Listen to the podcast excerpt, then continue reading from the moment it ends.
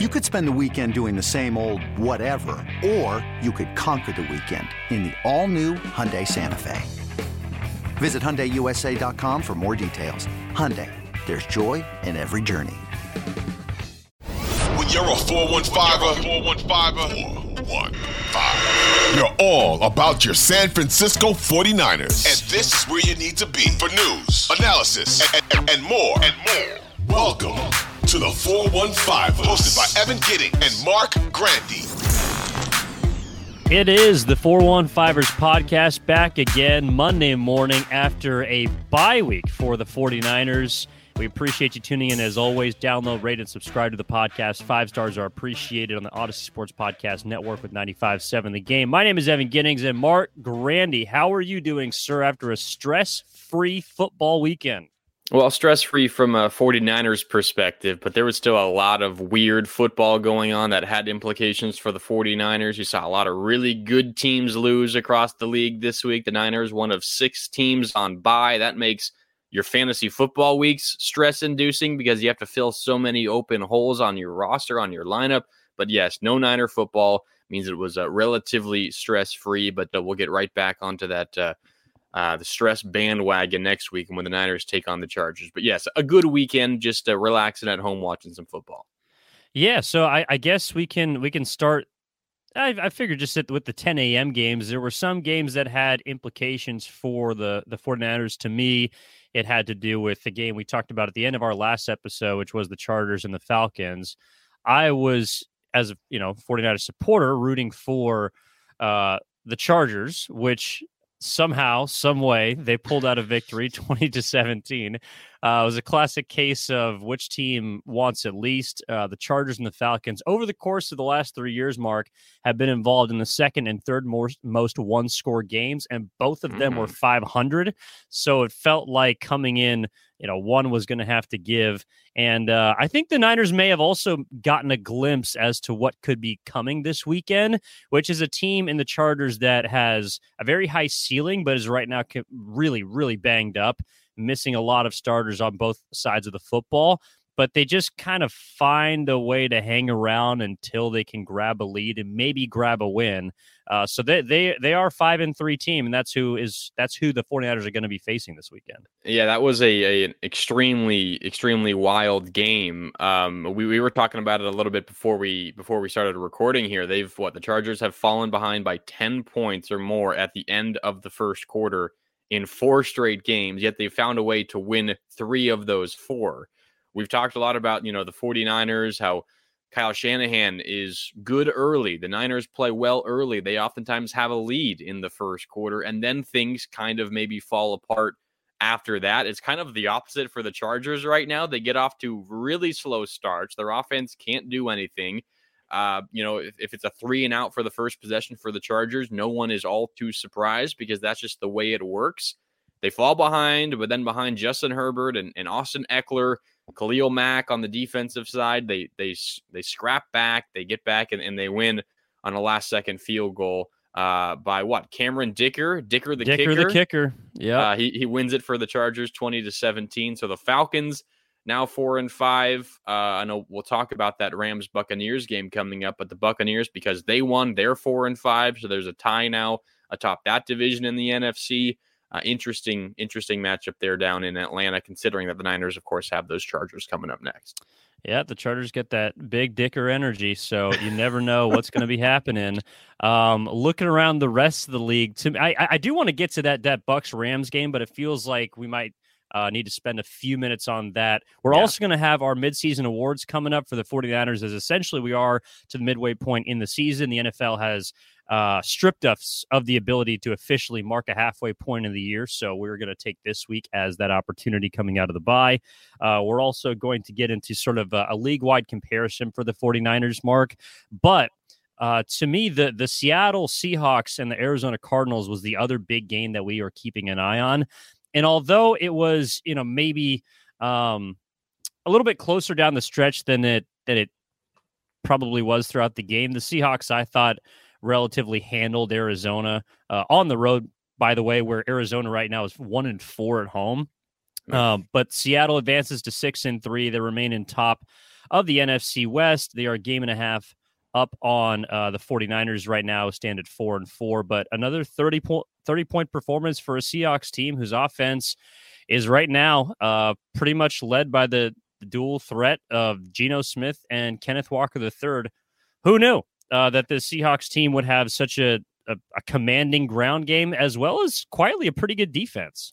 Well, yeah, I mean, I was going to mention their defense. It's really turned around of late. They gave up 16 points in that season-opening win against the Broncos, then 27 against the 49ers, 27 against the Falcons, 45 against the Lions, 39 against the Saints. First 5 weeks, defense one of the worst in the league. Since then, though, they've been really good. 9 points in a win against the Cardinals, 23 in a win against the Chargers, 13 in a win against the Giants, and now 21 in a win against the Cardinals. They've won 4 in a row. They've won 5 of 6. Their defense has turned it around. You mentioned Kenneth Walker, rookie running back from Michigan State. He's been phenomenal, but their rookie draft class, Evan, has been incredible. I mean, their two cornerbacks, Kobe Bryant, not that Kobe, spelled C-O-B-Y, a corner from Cincinnati, their 4th-round pick. He's been really good. The 5th-round pick, Tariq Woolen, corner from University of Texas, San Antonio. He's been really good as well. You can make a case that they have 4 potential players that could win Rookie of the Year awards in the NFL, offensive or defensive. They've had a fantastic draft. Maybe things will change as it goes forward, but it looks like they've had the best draft maybe of anyone in the league so far this year. And that's a big reason why they're having this success. So, I mean, I know I've said it on the podcast before, not a believer in the Seattle Seahawks, but you don't take into account what those 4th and 5th round picks could be. And if you hit on them, it can really turn around how the team looks. And that's certainly the case for Seattle. So I have been impressed with them. I think it also goes to show there's just a mess down in Phoenix right now. The Cardinals are struggling. I mean, they scored 21 points, 7 of them coming off of a pick six of Geno Smith. Their defense has scored, I think, 4 defensive touchdowns this year, and yet they're still 3-6. The Cardinals, they're bad. I know that they've had success against the 49ers in the past. You know, Kyler Murray tends to make it difficult, but 3-6, I have absolutely zero belief in the Arizona Cardinals. And you mentioned it was a 10-point game. The Cardinals did have a lead in the second half, but it never really felt like Seattle was in too much danger of losing that one. Yeah, and Seattle is a team that, look, we were all completely wrong about. And I do think they have this sort of energy of, all right, everyone wrote us off. Like, still to this day, I believe the moment of the season came on Monday Night Football when Geno Smith spoke into the microphone and said, they wrote me off and I didn't write back. That has become the modus operandi for the entire Seahawks season. It's a great line. I don't know where he came up with it, but if he wrote that himself, he needs to start putting together pages upon pages of quotes of inspiration, because that man has a future in public speaking. Nonetheless, Seattle's a team I can't write off anymore. Whether or not I like on paper how they look, they play more together than, I mean, maybe just about any team outside of Philadelphia. I mean, they just... Right now, they have a swagger that is pretty contagious.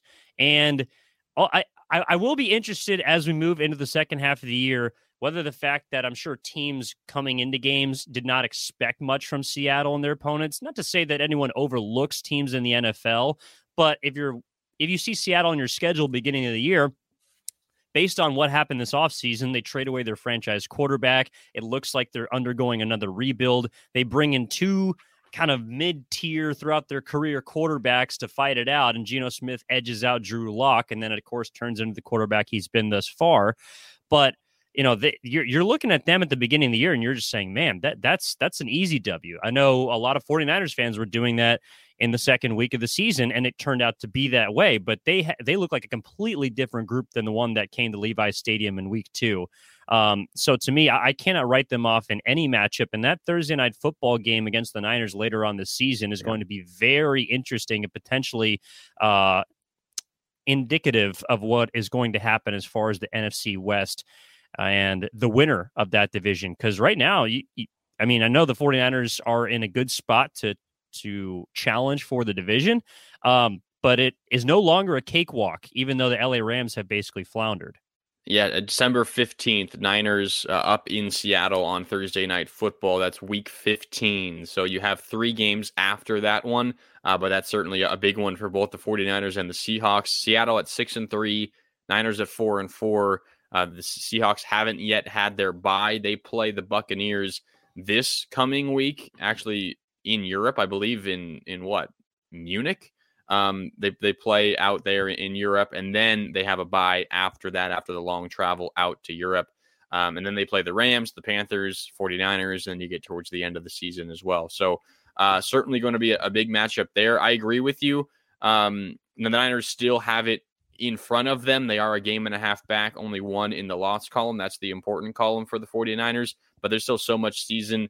You have a game against them, and you have a relatively favorable schedule coming up. Meanwhile, the Seahawks still have to take on the Rams twice. I know the Rams aren't nearly as good as we thought, but it's not like those are cakewalk games. You travel to the Chiefs. You have the Buccaneers, as we mentioned, technically a home game, but you're playing in Europe. You also have the Jets, who are maybe the surprise of the league along with the Seahawks right now. So not an easy schedule to close the season for the Seahawks. And they do have that cushion right now atop the division, but I'm still relatively confident that the Niners have it all within their own power to go out and win this division with a few more wins down the stretch. So we'll see. Should be a fun battle, but that one was interesting. The other game I wanted to point out, we talked about it a little bit last week. I know we'll get to Rams Buccaneers in a second, but Vikings Commanders. I know Niner fans hoping, not only can you win your division, which it seemed like if you do, you'd be the 3 seed, holding out hope maybe you could get the 2 seed.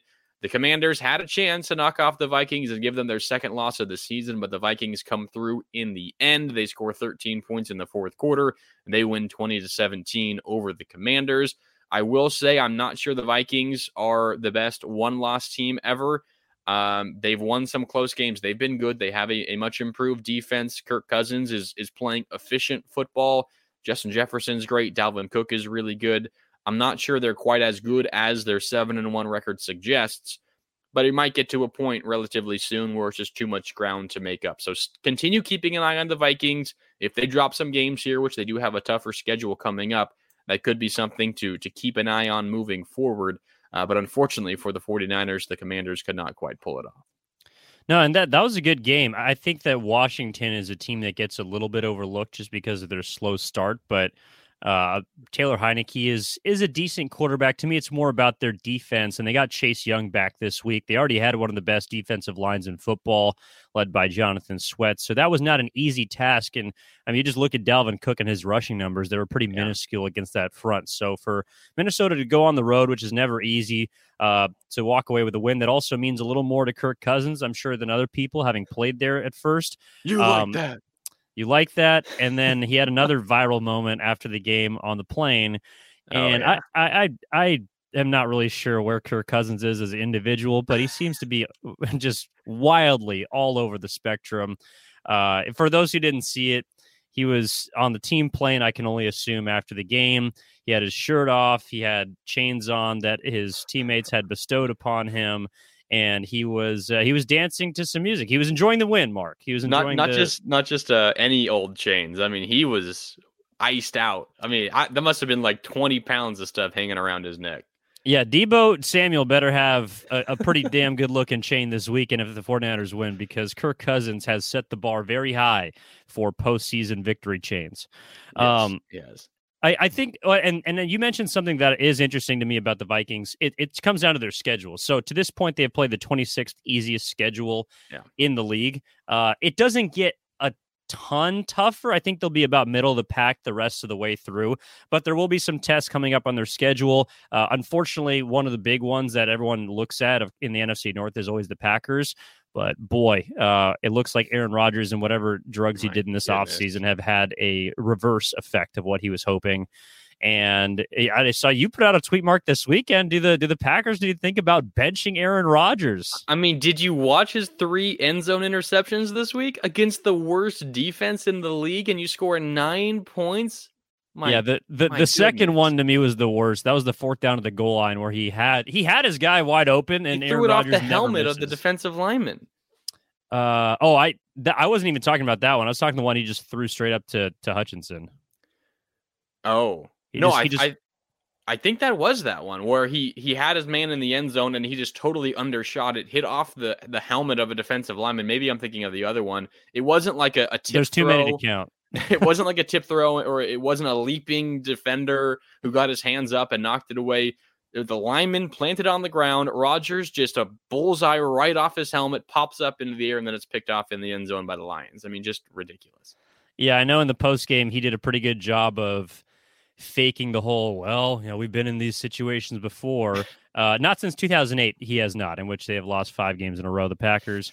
Also, that is just right now a locker room devoid of catching talent and devoid of apparently leadership, because Aaron Rodgers is I do not know where that team is at also whatsoever. I think I saw that the reports or the MRI or whatever on Aaron Jones came back negative, so that's good news, but they also suffered a ton of injuries in that game. I mean, I have Adam Schefter tweet notifications turned on, and I felt like I was getting a notification from him every 5 minutes about another Packers player that was getting carted off the field. I mean, Romeo Doubs was, Alan Lazard was banged up at one point. I believe they had a couple offensive linemen. John Runyon, I think, got hurt at one point. Aaron Jones. Keep an eye out for those injuries as well, but it's certainly not going to get easier if any of those guys miss time. Yeah, no doubt.